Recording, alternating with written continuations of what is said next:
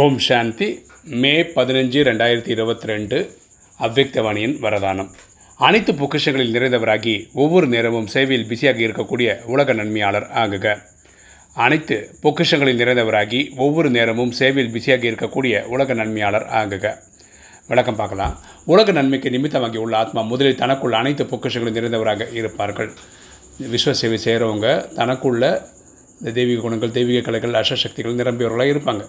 ஞானத்தின் பொக்கிஷத்தில் முழு ஞானம் நிறைந்தவராக இருப்பார்கள். அவங்க ஞானத்தில் டாப்பில் இருப்பாங்க. எந்த குறையும் இல்லை எனும்போது தான் நிரம்பியவர் என்று சொல்ல முடியும். அவங்களுக்குள்ள குறை இல்லாமல் இருந்தால் தான் அவங்கள நிரம்பியவர்னு சொல்ல முடியும்.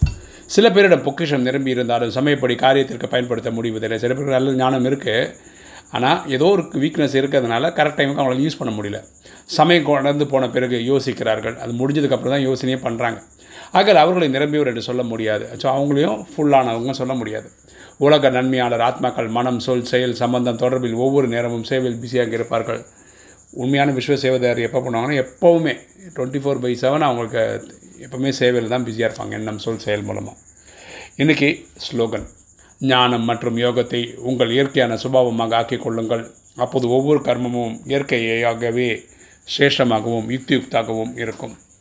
ஞானம் மற்றும் யோகத்தை உங்கள் இயற்கையான சுபாவமாக ஆக்கிக் கொள்ளுங்கள். அப்போது ஒவ்வொரு கர்மமும் இயற்கையாகவே சிரேஷ்டமாகவும் யுக்தியுக்தாகவும் இருக்கும்.